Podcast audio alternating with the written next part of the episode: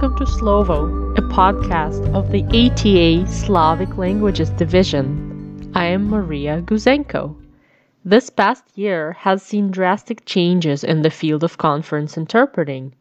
Our guest today is the conference interpreter and interpreter trainer Andrei Falaleev, who will share some tips for improving your skills and career prospects, choosing a specialization, his approach to training the next generation of interpreters, and the outlook for the profession. Now on with the show. Today we have Andrei Falaleev as our guest. He is a conference interpreter with English and Russian, and he has more than thirty years of experience in conference interpretation. He has worked with U S Presidents Ford, Carter, Bush Senior, Reagan, Clinton, and with the Soviet President Gorbachev and the Russian Presidents Yeltsin and Putin. So, Andrei, first of all, thank you so much for joining us. Thank you for your kind invitation. Absolutely.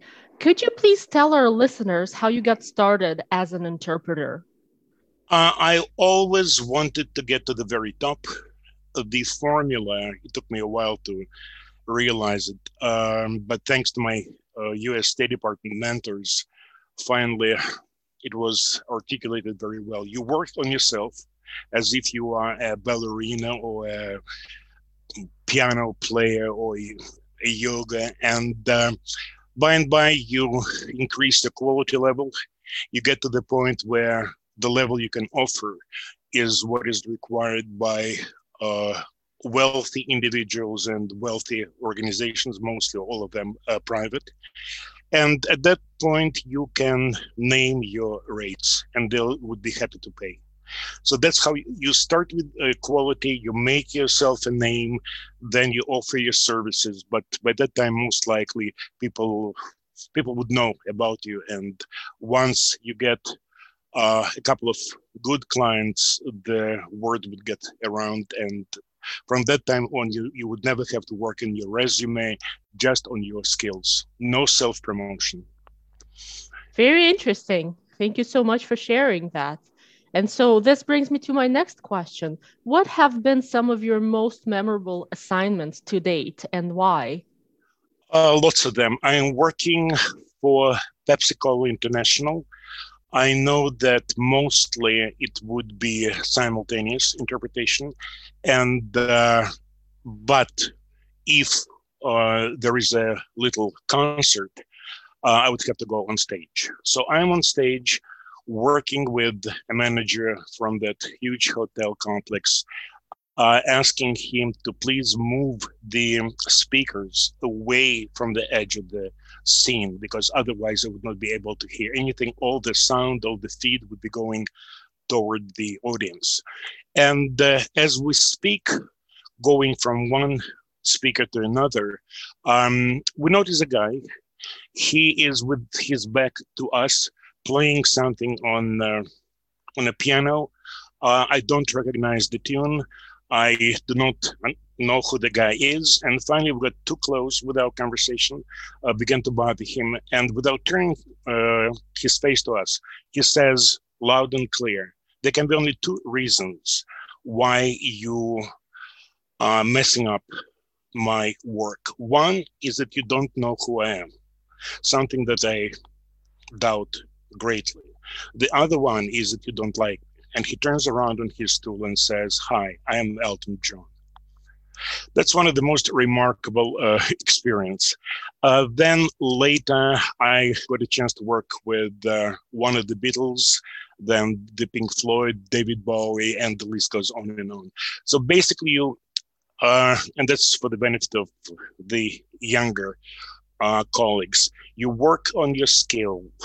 You get to a certain level, and it's a level of celebrities. And then you meet all the right people from the Olympic Games uh, crowd, or musicians, or movie stars, or politicians. Um, that, that's how it works. Perfect. And since we're talking about acquiring skills, how important is an interpreting degree for an aspiring interpreter? Are there any other ways of acquiring the necessary skills? Um, there is a much easier route. You you and you are in a big city, uh, presumably, and uh, you put together a list of all the translation interpretation agencies that organize conferences or organize, build uh, teams of simultaneous interpreters. And you go to them and you tell them point blank what you want. And what you want is, um, first, you want to attend some of the conferences just to compare your skills, because sitting there, you you would have no choice. You would be interpreting uh, inside of your head. So you want to listen to other interpreters and to compare where they are versus where you happen to be. Uh, some of the things uh, they will be doing are obvious. Any interpreter would do them. Some of them would uh, be a surprise. And each time you experience this surprise, you jot things down, because uh, Um, you being surprised means that you've just encountered a technique uh, you had no idea about. Um, and then you, you you meet these people, you tell them about yourselves and about your goals and aspirations. And if a professional interpreter senses that you are not after a photo opportunity or an autograph, you really have serious questions. Um, he or she would always find time to uh, to work with you. Privately, no money. Uh, they they would want to share uh, their accumulated experience. Most of my mentors, they had this deeply ingrained belief that interpret interpretation skills are are something you have to be born with, like a sense of humor. I totally disagree with that. I think the best uh, route is to start meeting your local um, interpreters. If you can afford to go to a good school, and there are very few that are good, I would say there are maybe five of them, at least with my language combination, then certainly it would help immensely, but it's not a must. That's really encouraging. And you mentioned different con- conferences and professional events. These could be quite diverse. So should interpreters specialize in a few related areas, or should they be generalists, capable of tackling any subject matter? Somebody once said that we are beautiful dilettantes, meaning that unless there is a subject um, or a project that promises a lot, that would go for years, um, in airspace, in security, construction, building, real estate, then yeah, it makes perfect sense to go deep and to learn as much about the subject as you possibly can. But most of the time, just for the sake of diversity, we, like butterflies, we fly from country to country, uh, city to city, subject to subject. So you have to know a little bit about everything. And I'm not talking about anything esoteric, about things that you might encounter any day, anytime. Yeah, that makes perfect sense. Just from my own experience, thinking it would be mechanical engineering, and something that came up was Chinook salmon, so local fish species. You never know. Well, living in North America, we have to know about Chinook and coho uh, before we start getting into anything exotic. Exotic would be, um, there is a variety in the Russian Far East and uh, Japan. I can't think of the term uh, right now, but it's not available in the United, in the United States. Uh, so you have to know a little bit about everything, but you have to specialize only in the areas where there is a lot of work and a lot of money. That that would be my response. Oh, absolutely. So you are also a seasoned interpreter trainer. Uh, what are some of the techniques or approaches that you use to train interpreters? I came to the United States in nineteen eighty. That's before Gorbachev and before his perestroika. Uh, then comes nineteen eighty-five, uh, that perestroika period begins. And we are all stunned because all of a sudden we realized that Russia is turning into a market economy. Uh, and the reason I'm bringing this up is because prior to that, we all assumed uh, that uh, simultaneous interpretation was something that we did at the United Nations, the State Department, in a very prim and proper context. Um, our first experience with the market economy, Herbalife International. Uh, nobody controls the speakers or their speed.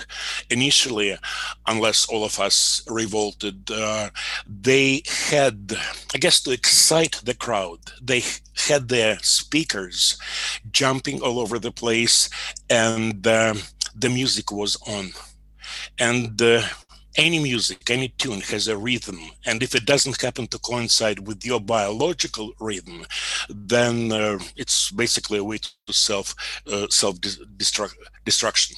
So um, my uh, mentors from the U S State Department, Canadian uh, Office of the Secretary of State, uh, realizing that they had no explanation of what was coming, they went to their Chinese colleagues, the ones with both English and Russian, and to those colleagues who had experience working in a market economy, Germany, Spain, uh, Spain, France.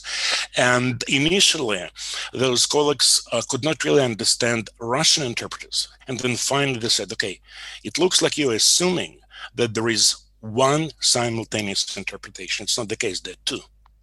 So what you are calling simul, as in the United Nations, uh, is what we call mode one. What you're encountering is mode two, when nobody controls the speed and you don't have the techniques to handle such speeds. Uh, there were at one point twenty-seven of us in both Uh, the United States and Canada. They would send me their insights, their findings, so that I would begin to develop exercises, uh, drills, rapid fire drills. So I believe not in educating interpreters, as is the case in all the former communist countries. For them, it's a matter of philosophy, ideology, and education. I believe in training. So the approach is different. You don't move from theory to practice. You move from demonstration. You demonstrate a phenomenon. You demonstrate a technique. And then you have, I would say, at least four hours non-stop dictations. Um, Going from Russian to English, and I suspect it might be the case for some other Slavic languages, so let me explain what I mean. Uh, there is a rule in the profession. So when you go into your native language or into English, any of your utterances cannot be longer than ten words, because otherwise you start losing control. So the best way to start losing control is to start a sentence in English with words like although, with, while, given, because, as, and uh, there might be some five or six more. So that's the explanation. That's it. Uh, and then we move into rapid fire drills. Um, another example, there are very lengthy ways in Russian, for instance, to express a certain thought. Like a speaker says something, somebody at the round table says, wow, the way you put it, it's just like uh, hitting the nail on its head. And if you start counting words, in Russian it would be eight, ten words easily. Um, you need to learn how to reduce the number of words without uh, changing the message. And the message is spot on. So from ten words, you move to two words. That's all the theory. And then four hours of uh, training, rapid fire drills. Because the idea is not to help you gain any insights or understanding of the process. Um, that's something we can concentrate on once we hit uh, retirement. Um, It's um, it's a way to demonstrate how something works, so that you would know how to do it once you get into a predicament when the speed of the speaker is overwhelming. I'm impressed with this practical approach, absolutely. So my last question is, um, we have seen a lot of changes in light of the COVID pandemic. So where do you see the interpreting uh, profession going in the next five to ten years, considering remote interpretation and um, interpreting platforms? Uh, remote interpretation, uh, interpreting platforms, very few face-to-face meetings. For a while, and we're talking about probably a year and a half to two years, uh, lower rates. Uh, some people would not agree. Uh, among my colleagues, there are at least five or six who refuse to use Zoom or Interprefy or anything like that. Their reason being that I need to sense the audience. I need to to get the feel of the audience, to see how people uh, converse, how they're dressed, their mannerisms. And I can relate to that. I miss it greatly, um, doing Interprefy kind of um, conferences. Uh, but in my case, I will continue to learn, uh, to adjust. But uh, some of us, they just don't want to be a, a part of this brave new world, to use the way they usually phrase it. Thank you so much um, for your insights today. Um, so Andrei Falaleev was our guest. Thank you. Thank you, Maria. This was Andrei Falaleev. Thank you for tuning in to Slovo, a podcast of the A T A Slavic Languages Division. We hope you follow us on your favorite streaming platform. Until next time, I'm Maria Guzenko.